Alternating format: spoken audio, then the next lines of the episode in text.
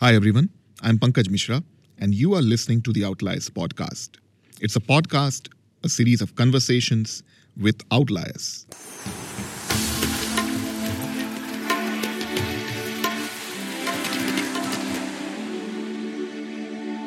Today, I'm really thrilled and really privileged to be having this conversation with an outlier who I have followed uh, only recently, mostly on LinkedIn and uh, it's amazing uh, you know looking into the story the inspirations and the values.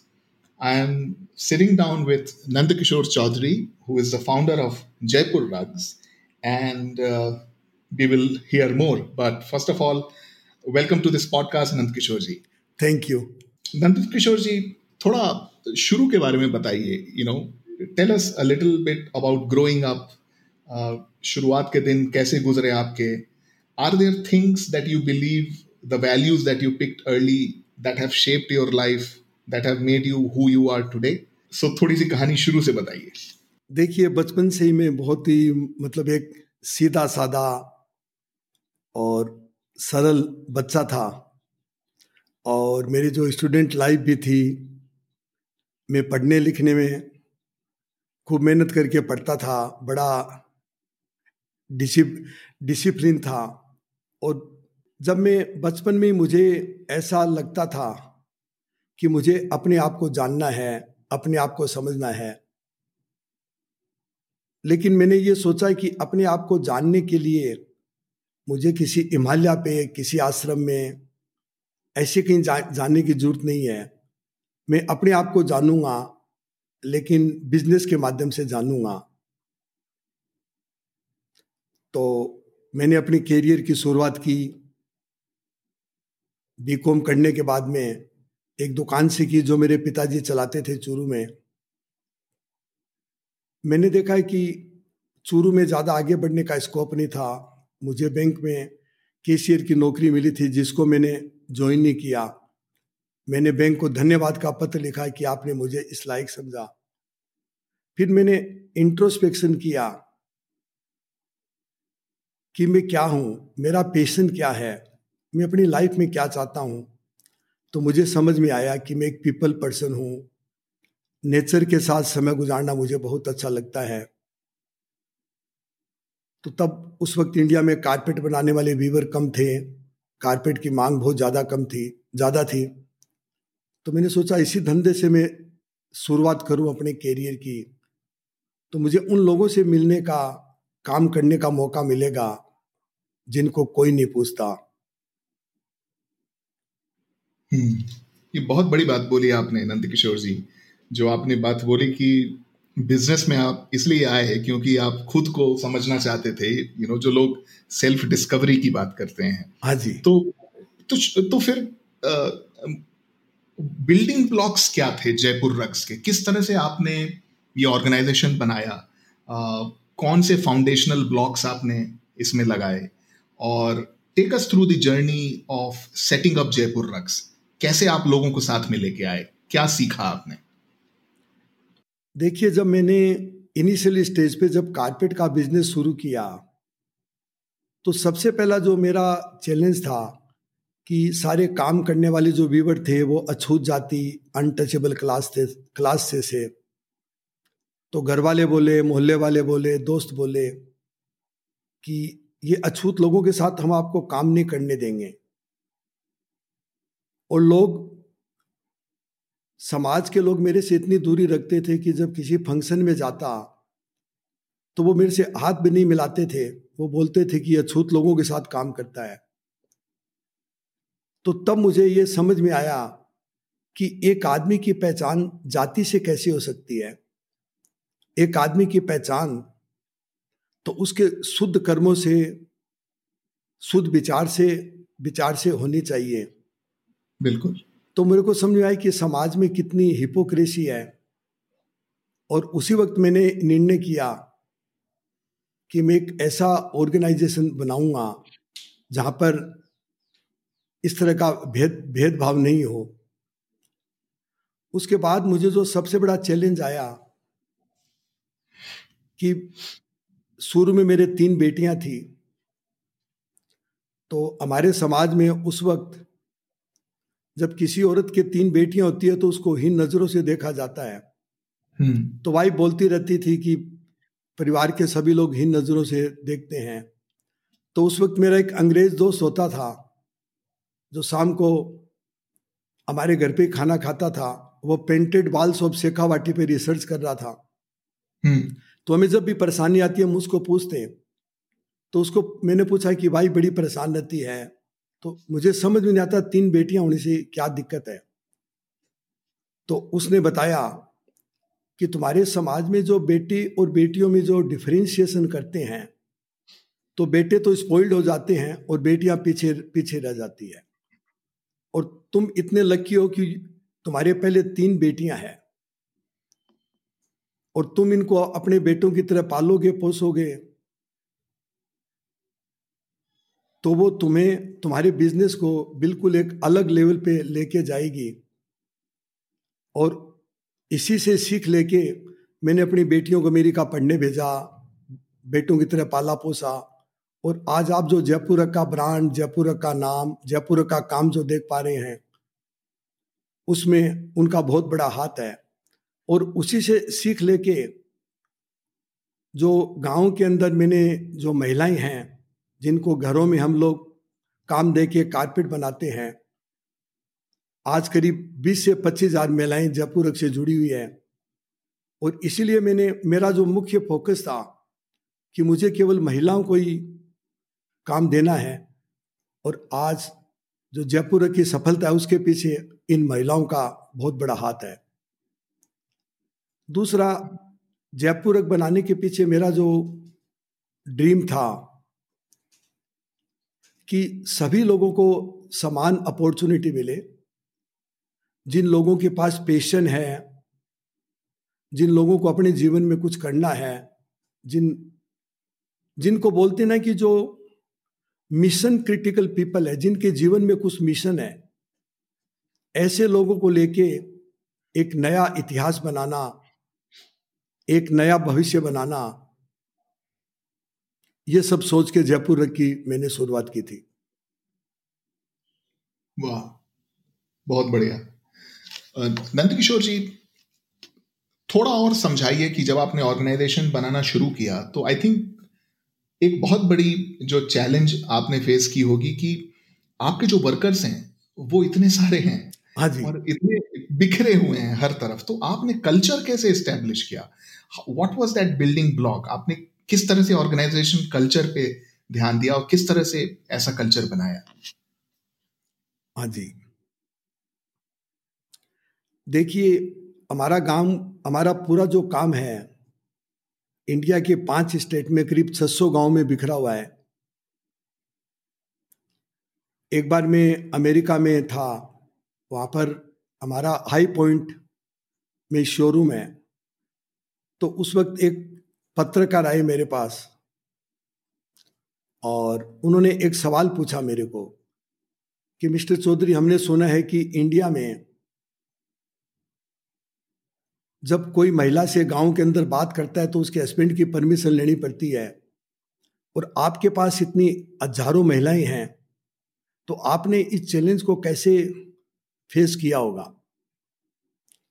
मैंने उनके सवाल को सुन के ऐसा लगा कि ये सवाल कैसा है, ये सवाल है या नहीं है, मैंने उनसे पंद्रह मिनट का टाइम मांगा सोचने का।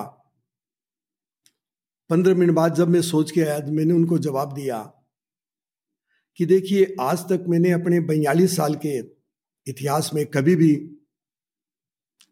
किसी महिला के पति से परमिशन नहीं ली, मैंने किसी महिला के पति से बातचीत नहीं की। तो मैंने उनको जवाब दिया कि हर आदमी के चेहरे पे ये लिखा हुआ होता है कि वो क्या है। और महिला से ज़्यादा उसको पढ़ने वाला कोई भी कोई भी नहीं है। तो आपके सवाल का मैं एक ही जवाब देना चाहूँगा कि if you love yourself if you trust yourself your love and trust start overflowing and reaches to the others फिर आगे रास्ता अपने आप बनता चला जाता है अपने आप एक कल्चर बनता जा, चला जाता है और एक परिवार अपने आप बनता चला जाता है। और जयपुर में जो भी हुआ ये बहुत ऑर्गेनिक ढंग से हुआ। मैंने कभी भी प्लानिंग के साथ कभी भी सोच के साथ इस कल्चर को नहीं बनाया। हम्म बहुत ही बड़ी बात की आपने नंद किशोर जी। एक और प्रश्न आता है कि जब आप ऐसा कल्चर बनाते हैं, जब आप ऐसा ऑर्गेनाइजेशन बनाते हैं, जिसमें इतनी अच्छी वैल्यूज़ हैं तो ये प्रश्न आता है कि how are you going to make this sustainable how will this outlive you जो लेगेसी की बात होती है। तो आप किस तरह से इस इस चीज़, इस प्रश्न का उत्तर देते हैं कि आप रहें चाहे नहीं रहें, ये कल्चर आगे चलता रहे। क्योंकि कई सारे ऐसे रिवॉल्यूशन होते हैं जब उस उस आंदोलन को करने वाले लोग आगे बढ़ जाते हैं तो फिर वो थोड़ा सा लड़खड़ा जाता है। So how are you ensuring that this value and culture lives on? देखिए, जब से मैंने जयपुर शुरू किया तो हम लोग क्या करते हैं कि जब भी हम लोग नए व्यूवर्स को शामिल करते हैं हमारा एक फिल्ट्रेशन प्रोसेस होता है। तो एक दो साल लगते हैं तो हर व्यूवर को उस फिल्ट्रेशन प्रोसेस से गुजरना पड़ता है। और अल्टीमेटली वही व्यूवर या वही हमारे पास काम करने वाले लोग रह, रह जाते हैं जो जयपुर का पर्पज है जयपुर का जयपुर की जो वैल्यूज़ है उससे अलाइंड अलाइंड होते हैं। तो धीरे धीरे वो जो कल्चर बनता है, वो सस्टेन भी होता है। केवल सस्टेन ही नहीं होता, वो कल्चर खूब तेज़ी से आगे बढ़ता है। और दूसरा, हम जो करते हैं कि ये सारे लोग जो वैल्यू से अलाइंड है पर्पज से अलाइंड है ग्रास रूट पे कंटिन्यूस उनके माइंडसेट को चेंज करना, उनकी काम की जो पुरानी आते हैं वो तोड़ के नई आते डालना, उनकी लीडरशिप डेवलप करना, उनकी कैपेबिलिटी डेवलप करना तो हम उसको कंटिन्यूस इन्हांस करते रहते हैं। क्योंकि शुरू से मेरा ये मानना था कि डेवलपमेंट कभी भी बाहर से नहीं हो सकता। डेवलपमेंट हमेशा अंदर से हो सकता है और डेवलपमेंट केवल इंसान के अंदर ही हो सकता है। तो इस बात का हम लोग ध्यान रखते हैं, जिससे ये कल्चर हमेशा सस्टेन रहे। Very interesting Nand Kishore ji. आपने बात की उन वैल्यूज़ की, जब आप किसी नए वीवर को ऑनबोर्ड करते हैं you look for those values और उसकी अलाइनमेंट देखते हैं। Can you talk a little more about those values Nand Kishore ji थोड़ा उसको और विस्तार से बात कर सकते हैं कि वो कौन सी वैल्यूज़ हैं और किस तरह से आप उनको मतलब मेजर करते हैं? देखिए, जो जयपुर के लिए जो सबसे बड़ी वैल्यू है, वो है सरलता। सरलता का मतलब ये है कि मैंने अपने जीवन के इनिशियल दिनों में 20-25 साल तक मुझे ये समझ में आया कि जो लोग चलाक हैं, जो लोग दिमाग का ज़्यादा उपयोग करते हैं, ऊपर से कुछ हो रहा है, अंदर से कुछ हो रहा है, जो धोखा देने की कोशिश करते हैं, उन लोगों को कैसे पहचानना है? और कैसे ऐसे लोगों को पहचान के उनको उनको फ़िल्टर करना है? फिर हमें धीरे धीरे मुझे समझ में आया कि एक सरल आदमी का जीवन कैसा होता है, उसकी आदतें कैसे होती है। और ये पता चला कि इनोसेंसी है, ऑथेंटिसिटी है। ये इंसान की सबसे बड़ी वैल्यू होती है। एक आदमी जितना इनोसेंट है, जितना ऑथेंटिक है, उसके पास उतनी पर्पज की क्लैरिटी होती है।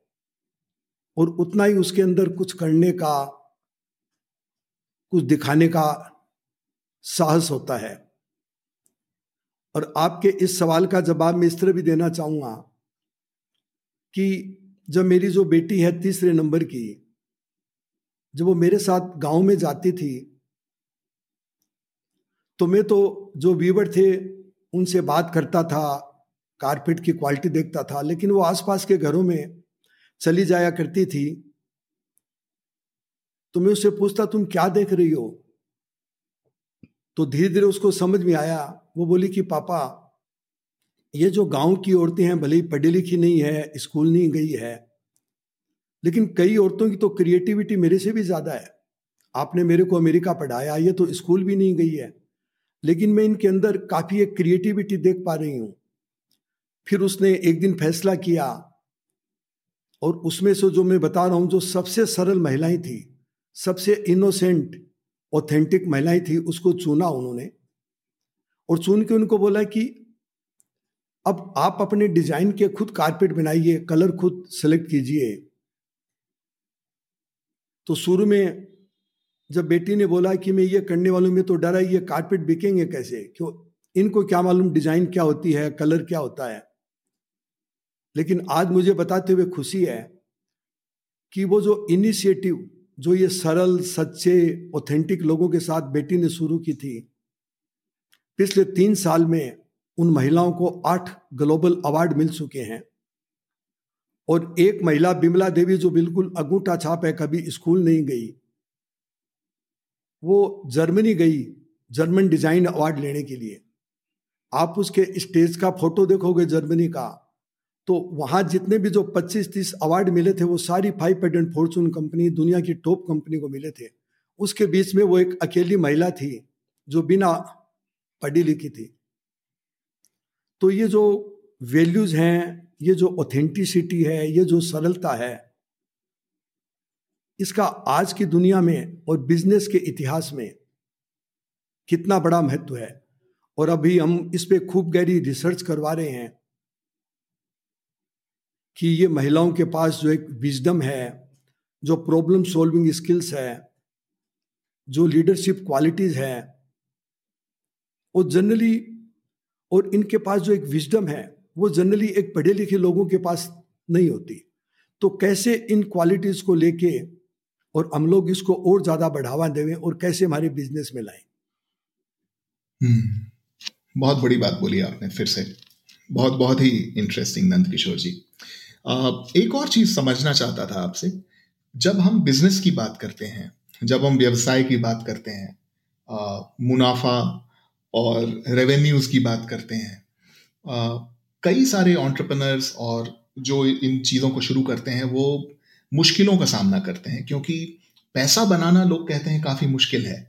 और जब आप एक ऑर्गेनाइजेशन इस तरह की वैल्यूज़ पे बना रहे हैं तो मतलब ज़ाहिर सी बात है मुझे भी ऐसा सोच के लगता है कि काफ़ी मुश्किल मुश्किलें हुई होंगी। अच्छा, अच्छा। काफ़ी चॉइसेस आपने मतलब लिए होंगे डिसीज़न किस तरह से लिए होंगे किन कठिनाइयों का सामना किया आपने।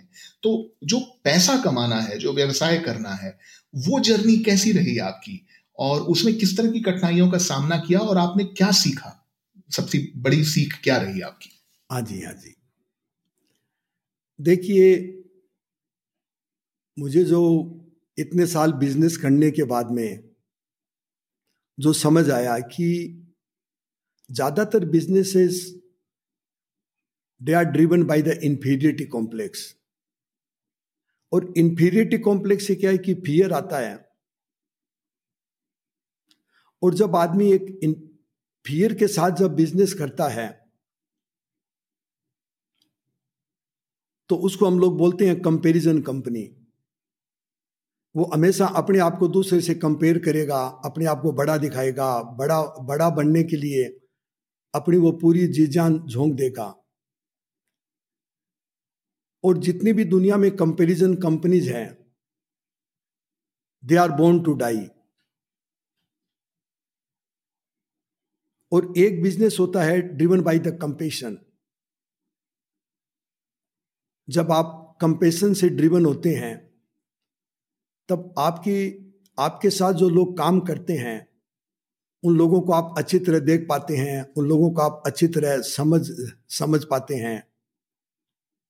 और उन लोगों को डेवलप करके आप अपने बिज़नेस में एक ऐसी यूनिक क्वालिटी, एक ऐसी क्रिएटिविटी और एक ऐसी कलेक्टिव विजडम लाते हैं कि आपके लिए बिज़नेस करना आसान हो जाता है, आपकी लाइफ भी दिन पर दिन सुखी होती जाती है।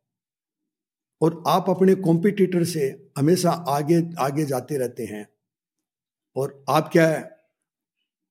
आपने वैल्यूज़ की बात की है। तो एक मैं आपको बिज़नेस का सीक्रेट बताता हूँ। The deeper you go into your core you are making harder and harder for your global competitors to copy you लेकिन इसका यह मतलब नहीं कि आप कंपेशन ड्रिवन है, आप वैल्यू ड्रिवन है तो आपको परेशानी नहीं आएगी। आपको वैल्यू ड्रिवन है कंपेशन ड्रिवन है तो आपको बहुत अलग अलग तरह की परेशानी आएगी।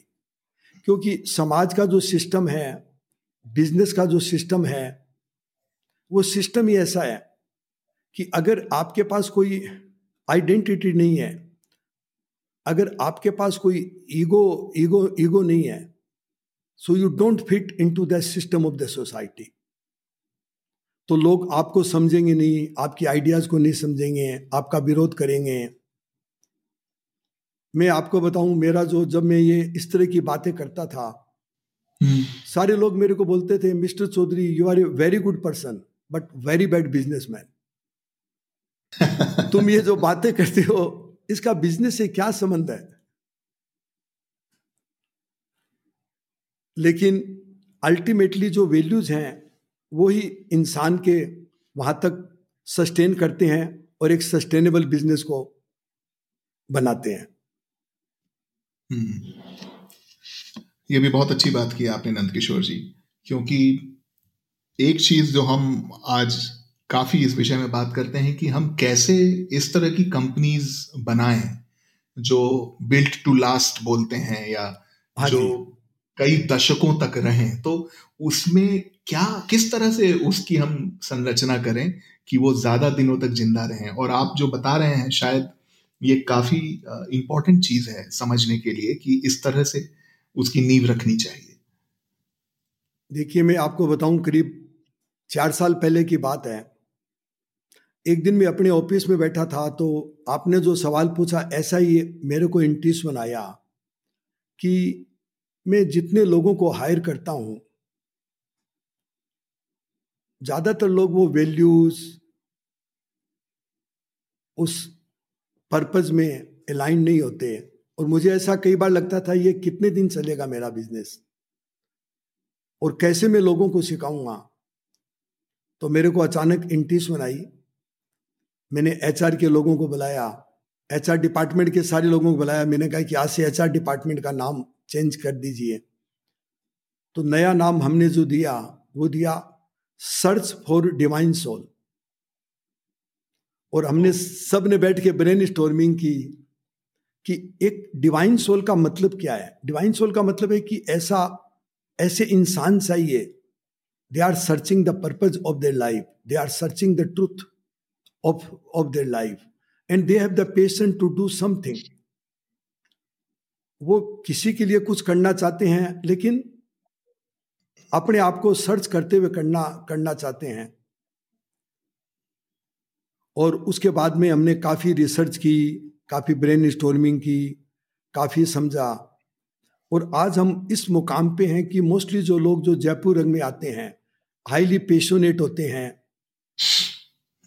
और ये निश्चित रूप से आपने जो बताई नहीं कि एक बिल्ड टू लास्ट कंपनी कैसे बनती है। ये उसी दिशा में सारे लोग बढ़ रहे हैं कि जयपुर रग आने वाले सौ दो सौ तीन सौ पाँच सौ साल तक चले। बिल्कुल। And and godspeed with that Nand Kishore ji. मुझे पूरा भरोसा है कि इन वैल्यूज़ से ये कंपनी बहुत दिनों तक चल सकती है। आपने एक और चीज़ के बारे में बात की थी कुछ दिनों पहले। हीलिंग की बात की थी और अभी जिस तरह का माहौल है जो क्राइसिस है पैंडेमिक है तो उसमें हम इंडिविजुअल हीलिंग की बात करते हैं। But when organisations and community go through situation like what we are going through now how do you navigate this? How do you ensure that the emotional values of the organization are breathing? कैसे आप ये सुनिश्चित करते हैं कि जो आपका organisation है, वो अपने वैल्यूज़ पे कायम रहे? और जो इमोशनल वैल्यूज़ हैं वो अपनी जगह पे रहें। जब आप इतनी बड़ी परेशानी से पूर, पूरा पूरी दुनिया अभी गुजर रही है तो उस बारे में आपके क्या लेसन हैं? देखिए जब से दुनिया में बिज़नेस की शुरुआत हुई बड़े रूप में तो ज़्यादातर जो बिज़नेस थे ना they were driven by the masculine power फिर धीरे धीरे बिज़नेस में जो परिवर्तन आया और अभी जो बिज़नेस चल रहे हैं they are driven by the brain और जो फ्यूचर जो बिजनेसेस होंगे, मुझे खूब ये अच्छी तरह समझ में आ चुका है। They are driven by the heart क्योंकि कोई भी क्रिएशन कोई भी बिज़नेस कोई भी इनोवेशन अगर उसमें हार्ट नहीं है उसमें लव नहीं है एम्पति नहीं है तो that is that is not going to survive आपने हीलिंग की बात की। इसके बारे में मैं आपको एक बताना चाहूँगा कि राज सिसोदिया है जिन्होंने कॉन्सियस कैपिटलिज्म को शुरू किया था। बिल्कुल। वो पिछले साल इंडिया आए।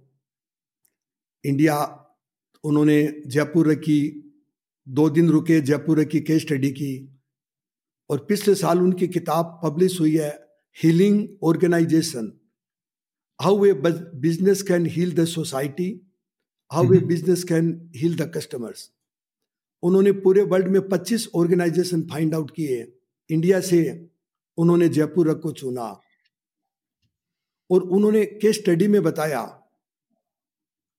कि अगर आपका बिज़नेस लव से ड्रिवन है तो किस तरह आपके साथ जो जुड़े हुए लोग हैं, उनकी लाइफ ट्रांसफॉर्म होती है। और उन्होंने उसमें यह भी लिखा है कि जब आपके बिज़नेस के माध्यम से आपके व्यूवर की गाँव में काम करने वाली महिला की लाइफ में जो ट्रांसफॉर्मेशन हुआ, जो खुशी आई, जब कस्टमर को इस चीज़ का पता चलता है, जब कस्टमर उनकी कहानी को सुनता है और जब कस्टमर उनसे मिलने के लिए जाता है तो actually he is not buying the carpet he is buying the blessings he is buying the experience और वो एक ऐसा एक्सपीरियंस है, ऐसी ब्लेसिंग है कि जब वो कारपेट अपने घर में बिछाएगा तो हमेशा उसके पूरे परिवार को वो कारपेट हिल हिल करता रहेगा। तो मुझे ये पक्का विश्वास है कि आने वाले समय में वो ही ऑर्गेनाइजेशन आगे आगे जाएँगे। जो अपने लोगों को इतना प्रेम देंगे, इतने वैल्यू से भरे भरे होंगे कि उनके जो पुराने घाव हैं, पुराने जो उनका डैमेज हुआ है the culture can heal their bounds very very interesting Nand Kishore ji Nand Kishore ji, एक और चीज़ बताइए अभी जयपुर रक्स कितना बड़ा है? Can you give me a sense of scale complexity थोड़ा बहुत समझाइए व्हाट आर द नंबर्स जो डिफाइन करते हैं जयपुर रक्स को आज? देखिए, जयपुर की दो शाखाएँ हैं। एक तो इंडिया में कंपनी है, उसका करीब डेढ़ सौ करोड़ का टर्नओवर है, और एक यूएस में कंपनी है, उनका 50 मिलियन का टर्नओवर है। तो करीब दोनों कंपनियाँ मिला के 400 करोड़ का टर्नओवर है। और हम लोग इंडिया के 600 गाँव में करीब चालीस हज़ार व्यूवरों के साथ काम करते हैं। और अमेरिका की कंपनी है, उसमें करीब हम लोग छोटे, बड़े सारे कस्टमर से मिला के पाँच हज़ार कस्टमर के साथ काम करते हैं। इंडिया में हमारे तीन रिटेल स्टोर हैं, जयपुर, दिल्ली, बॉम्बे। और अभी हमने बी टू सी का काफ़ी बड़ा सेगमेंट शुरू किया है। ई कॉमर्स में हमारी गहरी पकड़ है। ये जो बात की आपने कि कल्चर की हमने बातें बातें की अभी और इतनी तमाम बातें की। हाँ जी। आप प्रोफ़ाइल देख रहा था you describe yourself as a weaver also right आप खुद को एक वीवर भी समझते हो। हाँ जी हाँ जी। If you you to pick some life life from weavers. Uh, कौन सी ऐसी गहरी सीख आपने ली है वीवर्स के लाइफ से जो आपको लगता है कि हम अपनी जिंदगियों में उस, उसको अप्लाई कर सकते हैं? हाँ जी हाँ जी। बहुत अच्छा सवाल पूछा पंकज जी और यह सवाल मेरे दिल के बड़ा नज़दीक है। देखिए, मैंने देखा है कि ज़्यादातर लोग आज के समय में अपने हेड से काम करते हैं, दिमाग से काम काम करते हैं। लेकिन अगर दिमाग से काम करने वाला आदमी अपने हार्ट को ओपन कर ले, हार्ट की सुनने लगे तो उस काम की क्वालिटी एक अलग हो जाती है। और अगर हार्ट को काम में लेके हैंड पर आ जाए तो दैट बिकेम डिवाइन आज दुनिया में जितनी भी जो ये मानसिक संतुलन लोगों का बिगड़ा हुआ है, आज कितने आर्टिकल पढ़ता हूँ, उसमें लिखा है कि आज की दुनिया में मेंटली हेल्दी आदमी खोजना मुश्किल है। तो उसका कारण यही है कि जितना ज़्यादा आप दिमाग काम में लोगे, उतना ही मेंटल सिकनेस बढ़ती जाएगी। और दिमाग से जितना आप हार्ट पे आएँगे और हार्ट से जितना आप हैंड पे आएँगे, क्योंकि हाथ से कोई भी काम करना it is the real meditation it is the real divine divine activity आप ये देखिए, कबीर दास जी थे। उनको वो चादर बनाते बनाते ही भगवान मिले थे, क्योंकि वो चादर में उन्होंने उस भगवान को देखा, क्योंकि हाथ का काम सर्वोत्तम काम काम होता है। तो ये वाली सीख मेरे को मिली और आज मैं उसी सीख पे पूरे ऑर्गेनाइजेशन को चलाने की कोशिश कर रहा हूँ और अपने में भी उसी आदतों को मैं हमेशा कायम रखता हूँ। हम्म, बहुत बड़ी बात की स्पेशली जो कबीर दास जी के बारे में आपने बात की बहुत ही बहुत ही गहरी बात की आपने नंद किशोर जी। आ, एक और चीज़ समझना चाहता हूँ आपसे कि जी ये टेक्नोलॉजी का जो उपयोग है बिजनेसेस में वो काफ़ी देख रहे हैं। हाँ जी। आपने भी ई कॉमर्स की बात की। हाँ जी। और फिर एक और डिबेट चलता है कि भाई मैन वर्सेस मशीन का डिबेट चलता रहता है कि ऑटोमेशन आएगा फिर नौकरियाँ जो है वो ऑटोमेशन खा जाएँगी। हाँ जी हाँ जी। काफ़ी सारी चीज़ें होती तो जब आप टेक्नोलॉजी का उपयोग अपने बिज़नेस में किस तरह से करते हैं और what are your principles when it comes to using technology in your business देखिए, वैसे तो क्या है कि हम लोग भी टेक्नोलॉजी का उपयोग शुरू से काफ़ी अच्छा कर रहे हैं। लेकिन ये कोविड के टाइम तो अभी जो बिज़नेस में जो चेंज आया है, कि आज के दिन तो आप बिना टेक्नोलॉजी के काम कर ही नहीं पाएँगे। आज जो इतने वेबिनार हैं, आज जो इतनी वर्चुअल मीटिंग्स हैं तो अभी तो क्या है कि टेक्नोलॉजी एक बिज़नेस का बहुत बड़ा पार्ट बन चुका है। उसके बिना बिज़नेस को चलाना मुश्किल है। लेकिन इसके साथ साथ एक जो नई अपॉर्चुनिटी जो मैं देख पा रहा हूँ टेक्नोलॉजी कभी भी क्रिएटिविटी और लव को रिप्लेस नहीं कर सकती। तो टेक्नोलॉजी के साथ साथ जो लोग अपने आप को प्रेम करते हैं अपने काम को प्रेम करते हैं जिनके अंदर क्रिएटिविटी है जिनके अंदर पेशन है ऐसे लोगों की कीमत बिज़नेस में और ज़्यादा बढ़ती बढ़ती जाएगी। हाँ बहुत बहुत बढ़िया बताया आपने। नंदकिशोर जी एक और चीज़ मैंने देखा है आप लिंक्डइन पे काफ़ी इस विषय में बात करते हैं ऑर्गेनाइजेशन बिल्डिंग के बारे में हाँ बात करते हैं हायरिंग के बारे में बात करते हैं। हाँ जी। तो अगर हम पिछले चालीस वर्ष कि, कितने वर्ष हो गए आपको अभी इस जयपुर रक्स में?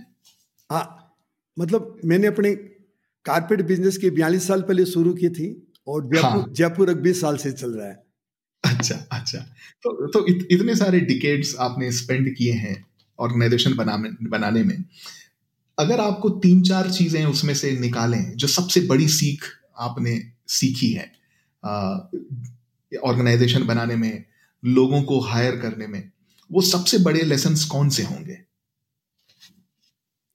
देखिए, एक तो आदमी को फ्लेक्जिबल और होना चाहिए, और इतना फ्लेक्जिबल हो कि हर वक्त वो सीखता रहे।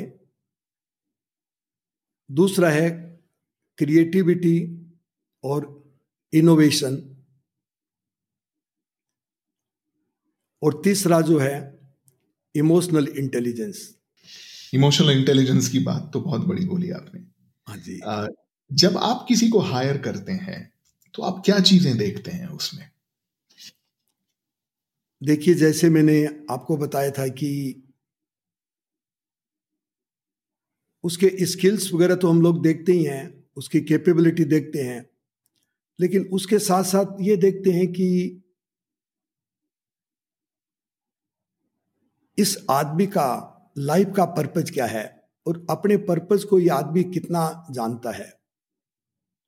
क्योंकि अगर उस आदमी के अंदर लाइफ का पर्पज है, अपने आप की खोज है तो ही वो जयपुर के पर्पज से अलाइंड हो जाएगा। तो जयपुर के पर्पज से कितना अलाइंड है वो? वैल्यू से कितना अलाइन है? और उसमें एक बच्चे जैसी कितनी सरलता है? कितना वो फीडबैक लेने के लिए तैयार है कितना वो कोचिंग लेने के लिए तैयार है। तो ऐसे लोगों को ही हम लोग हायर करते हैं और इस तरह की क्वालिटियाँ हम हायरिंग से पहले लोगों में देखते हैं। हम्म बहुत बढ़िया।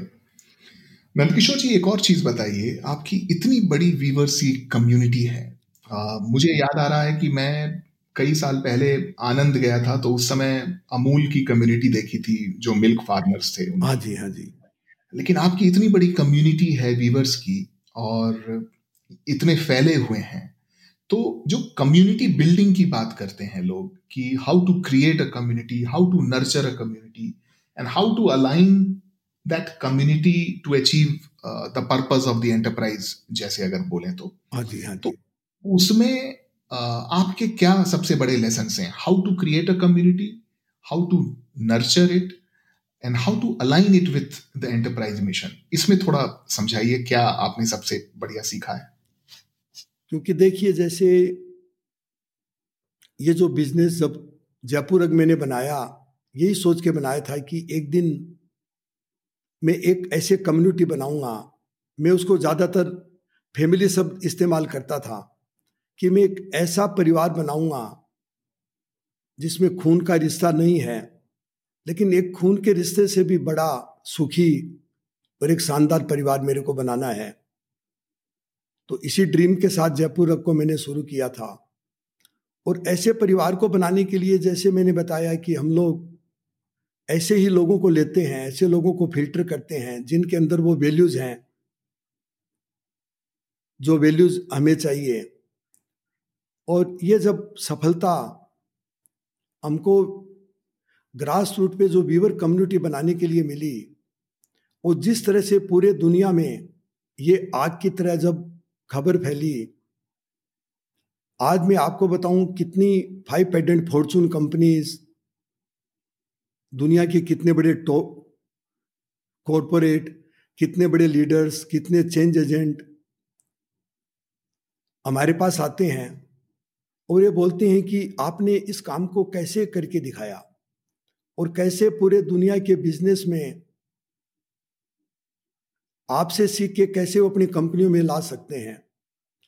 लेकिन मैं अभी यहीं तक नहीं रुका हूँ। अभी हमने एक नया और चैलेंज एक्सेप्ट किया है कि ये जो वीवरों की कम्युनिटी है, उसके साथ साथ हम एक एंड कंज्यूमर की कम्युनिटी कैसे बनाएँ? और उस एंड कंज्यूमर की कम्युनिटी बना के दोनों कम्युनिटी की इधर वीवर की कम्युनिटी और इधर एंड कंज्यूमर की कम्युनिटी दोनों को कैसे जोड़ के एक साथ को क्रिएशन कराएँ? ये तो बहुत इंटरेस्टिंग बात आपने बोली नंदकिशोर जी कि एक कम्युनिटी वीवर्स की और दूसरी कम्युनिटी आपके कस्टमर्स की।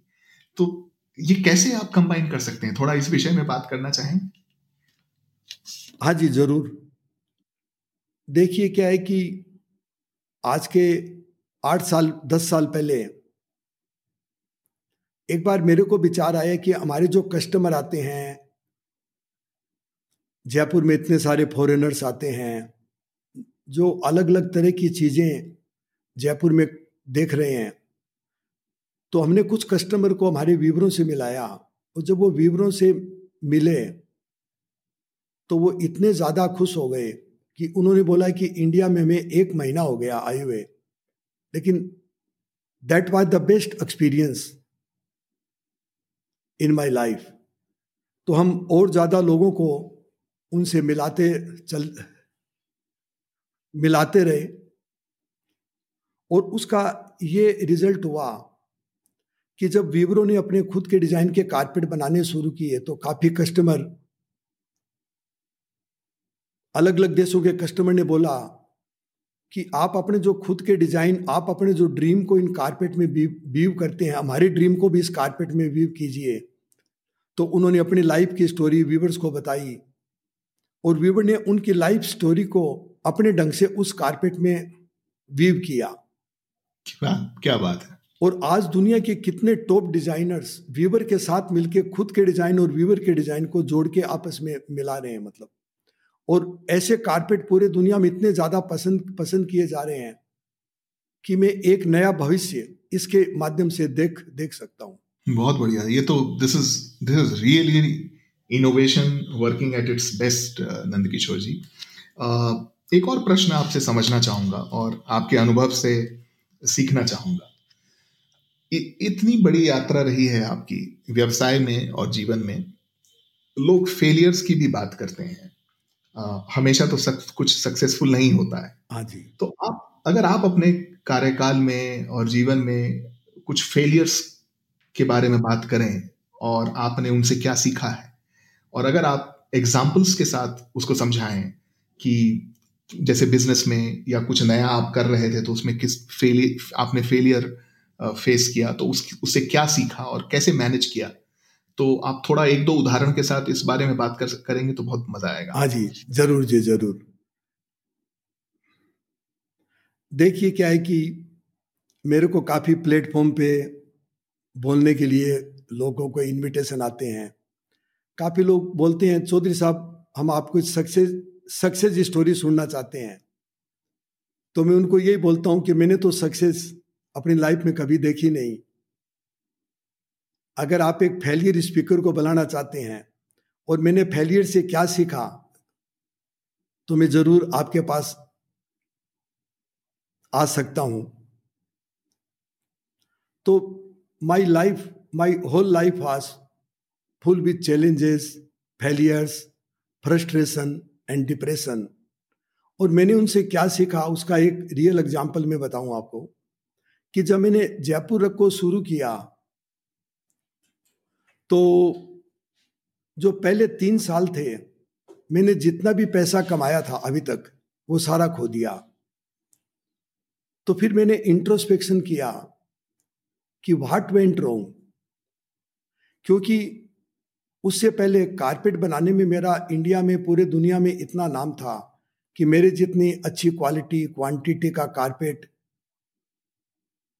मेरा बनाने में बहुत बड़ा नाम हो चुका था। फिर मैंने देखा है कि इतनी बड़ी सफलता मैंने हासिल की और जब मैंने अपना एक्सपोर्ट बिज़नेस शुरू किया तो एक साथ इतनी बड़ी असफलता इतनी बड़ी फेलियर क्यों आई तो जब अंदर झांका मैंने तो पता चला कि मेरे अंदर फॉल्स फीलिंग ऑफ़ गुडनेस मेरी जो पुरानी सफलता है हाँ। उसी की जो याद है मेरे को वो ही मेरी असफलता का फेलियर का कारण है और समझ में आए कि और ये मुझे समझ में आया कि good is the enemy of best और ये गुडनेस की फीलिंग मेरे को छोड़नी पड़ेगी। और इंटरनेट पर सर्च किया तो पता चला कि एक मानसिक बीमारी होती है यूफोरिया जिसका मैं शिकार हो चुका हूँ। तो फिर मैंने अपने अंदर झाँक के देखा कि कैसे ये फॉल्स फीलिंग ऑफ़ गुडनेस को मैं मिटाऊं। इसके अलावा फेलियर का जो दूसरा कारण मुझे समझ में आया कि मैं माइक्रो मैनेज बहुत करता था। I was everywhere in each decision each each action तो मुझे बहुत जल्दी समझ में आ गया कि इतने दिन मैंने गाँव में काम किया था, अब मुझे ग्लोबल बिज़नेस चलाना है तो मुझे अपनी पुरानी आदतों को, पुराने प्रिसेप्शन को, पुराने सोच को बदलना पड़ेगा। मुझे नई आदतें सीखनी पड़ेगी, नई स्किल्स सीखनी पड़ेगी। और ये जो एक मेरी जो लीडरशिप स्टाइल है I was like a ice cube मैं एक बर्फ़ की सिल्ली बन चुका हूँ। तो मुझे बर्फ़ की सिल्ली को पिघला के पानी बनना पड़ेगा और पानी बन के जैसे पानी को किसी बर्तन में डालो, वैसा सेप ले लेता है। इतना फ्लेक्सिबल बनना पड़ेगा। फिर मैंने सीखना शुरू किया, किताबें पढ़नी शुरू की अच्छे अच्छे सेमिनार्स वगैरह में जाना जाना शुरू किया, अपनी आदतों को बदलना शुरू किया, सोच को बदला। प्रिसेप्शन को बदला। और आज भी मैं आपको बताऊँ कि आज इस एज में और बयालीस साल के अनुभव के बाद में भी आज भी मेरे कम से कम तीन कोच है जिनसे मैं अलग अलग तरह की स्किल्स अलग अलग तरह का बिहेवियर सीख रहा हूँ। Wow I think this describes uh, who you are. So well, Kishore one of the such an important thing is about learning और ये जो चाइल्ड लाइक क्यूरियोसिटी है जो बाल्य भाव बोलते हैं लोग हाँ जी। ये ये काफ़ी कूट कूट के भरा है आपके अंदर। हाँ जी हाँ जी। आपने पहचान लिया मेरे को। आपने एक एक ये फेलियर्स की बात तो बहुत बढ़िया की और बहुत समझने वाली बात की आपने। तो फाइनल क्वेश्चन वैसे तो आपसे काफ़ी लंबी बातचीत होती रहेगी इसके बाद भी। हाँ जी ज़रूर। How do you explain your place in the universe और ये काफ़ी ओपन क्वेश्चन है। What are you really seeking you know आपका मिशन क्या है? इस ये एंटरप्राइज है इसके ऊपर इसके बियॉन्ड और आप किस तरह से इन सब चीज़ों को एक्सप्लेन करते हैं अपने दिमाग में, जो चीज़ें हमारे आसपास होती हैं।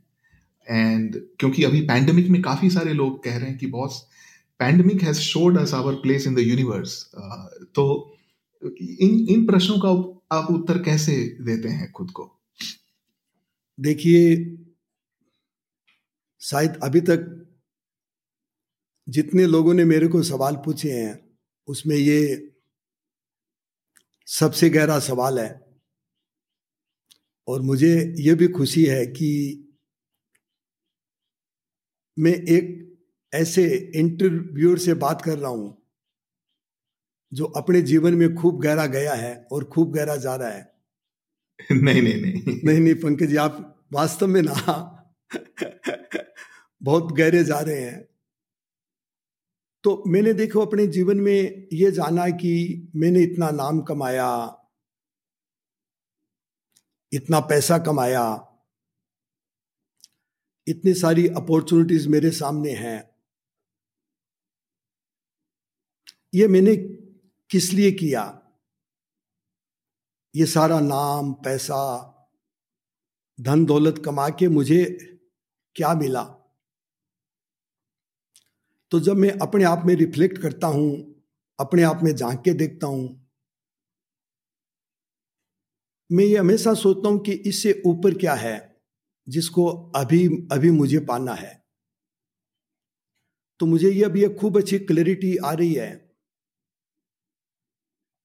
वो ये कि जितना मैं अपने आप को खोऊँगा the more I lose my self the more I will find my self मेरी जो, एक जो फॉल्स आइडेंटिटी मैंने जो क्रिएट कर ली है, लोग बोलेंगे, चौधरी साहब के पास इतने व्यूवर हैं, चौधरी साहब ये करते हैं, चौधरी साहब ये करते हैं। जब मैं जहाँ भी किसी फ़ंक्शन में जाता हूँ, लोगों से मिलता हूँ तो मैं बहुत जल्दी समझ आता हूँ कि लोग मेरे बारे में तो सब कुछ जानते हैं, लेकिन इस भीड़ में मेरे को मेरे को कोई नहीं जानता। Nobody knows who am I तो मेरा जो फ्यूचर जो मेरे लिए जो सोच है कि मैं अपने आप को कैसे खोऊं, मैं जितना ज़्यादा अपने आप को खोता जाऊँगा, उतना ही मैं टोटल होता जाऊँगा, उतना ही मैं होल होता जाऊँगा और इस प्रकृति का एक हिस्सा होता जाऊँगा। बहुत बढ़िया बोला आपने नंद किशोर जी। और आई थिंक आपसे बात करने के बाद ऐसा लगा कि there are such deep lesson in not just organization building and people skills but more importantly जो एक सेल्फ डिस्कवरी की बात करते हैं और जो आपने सबसे पहले जो चीज़ बोली इस पॉडकास्ट में कि doing business was actually because you wanted to discover self ये ये इतनी बड़ी बात मुझे सिर्फ़ एक ही और इंसान ने बोली है इससे पहले वो आपने पता नहीं सुना है कि नहीं रेड बस करके कंपनी थी उनके फाउंडर फनीन्द्र समा है। अच्छा जी। तो उन्होंने कुछ ऐसा ही बोला था। अच्छा जी। Amazing to see you know it is a joy to have these conversations with people like you Nand Kishore ji और please stay well and stay the way you are और like you say keep losing yourself. और पंकज जी बस मैं एक चीज़ और बताना चाहूँगा। जी। Last में कि अल्टीमेट मेरे को ये समझ में आ रहा है कि अल्टीमेट जो इस दुनिया में जो सर्वोपरि चीज़ है वो है कॉन्सियसनेस एब्सोल्युटली एब्सोल्युटली धन्यवाद नंद किशोर जी। काफ़ी मज़ा आया आपसे बात कर कर थैंक यू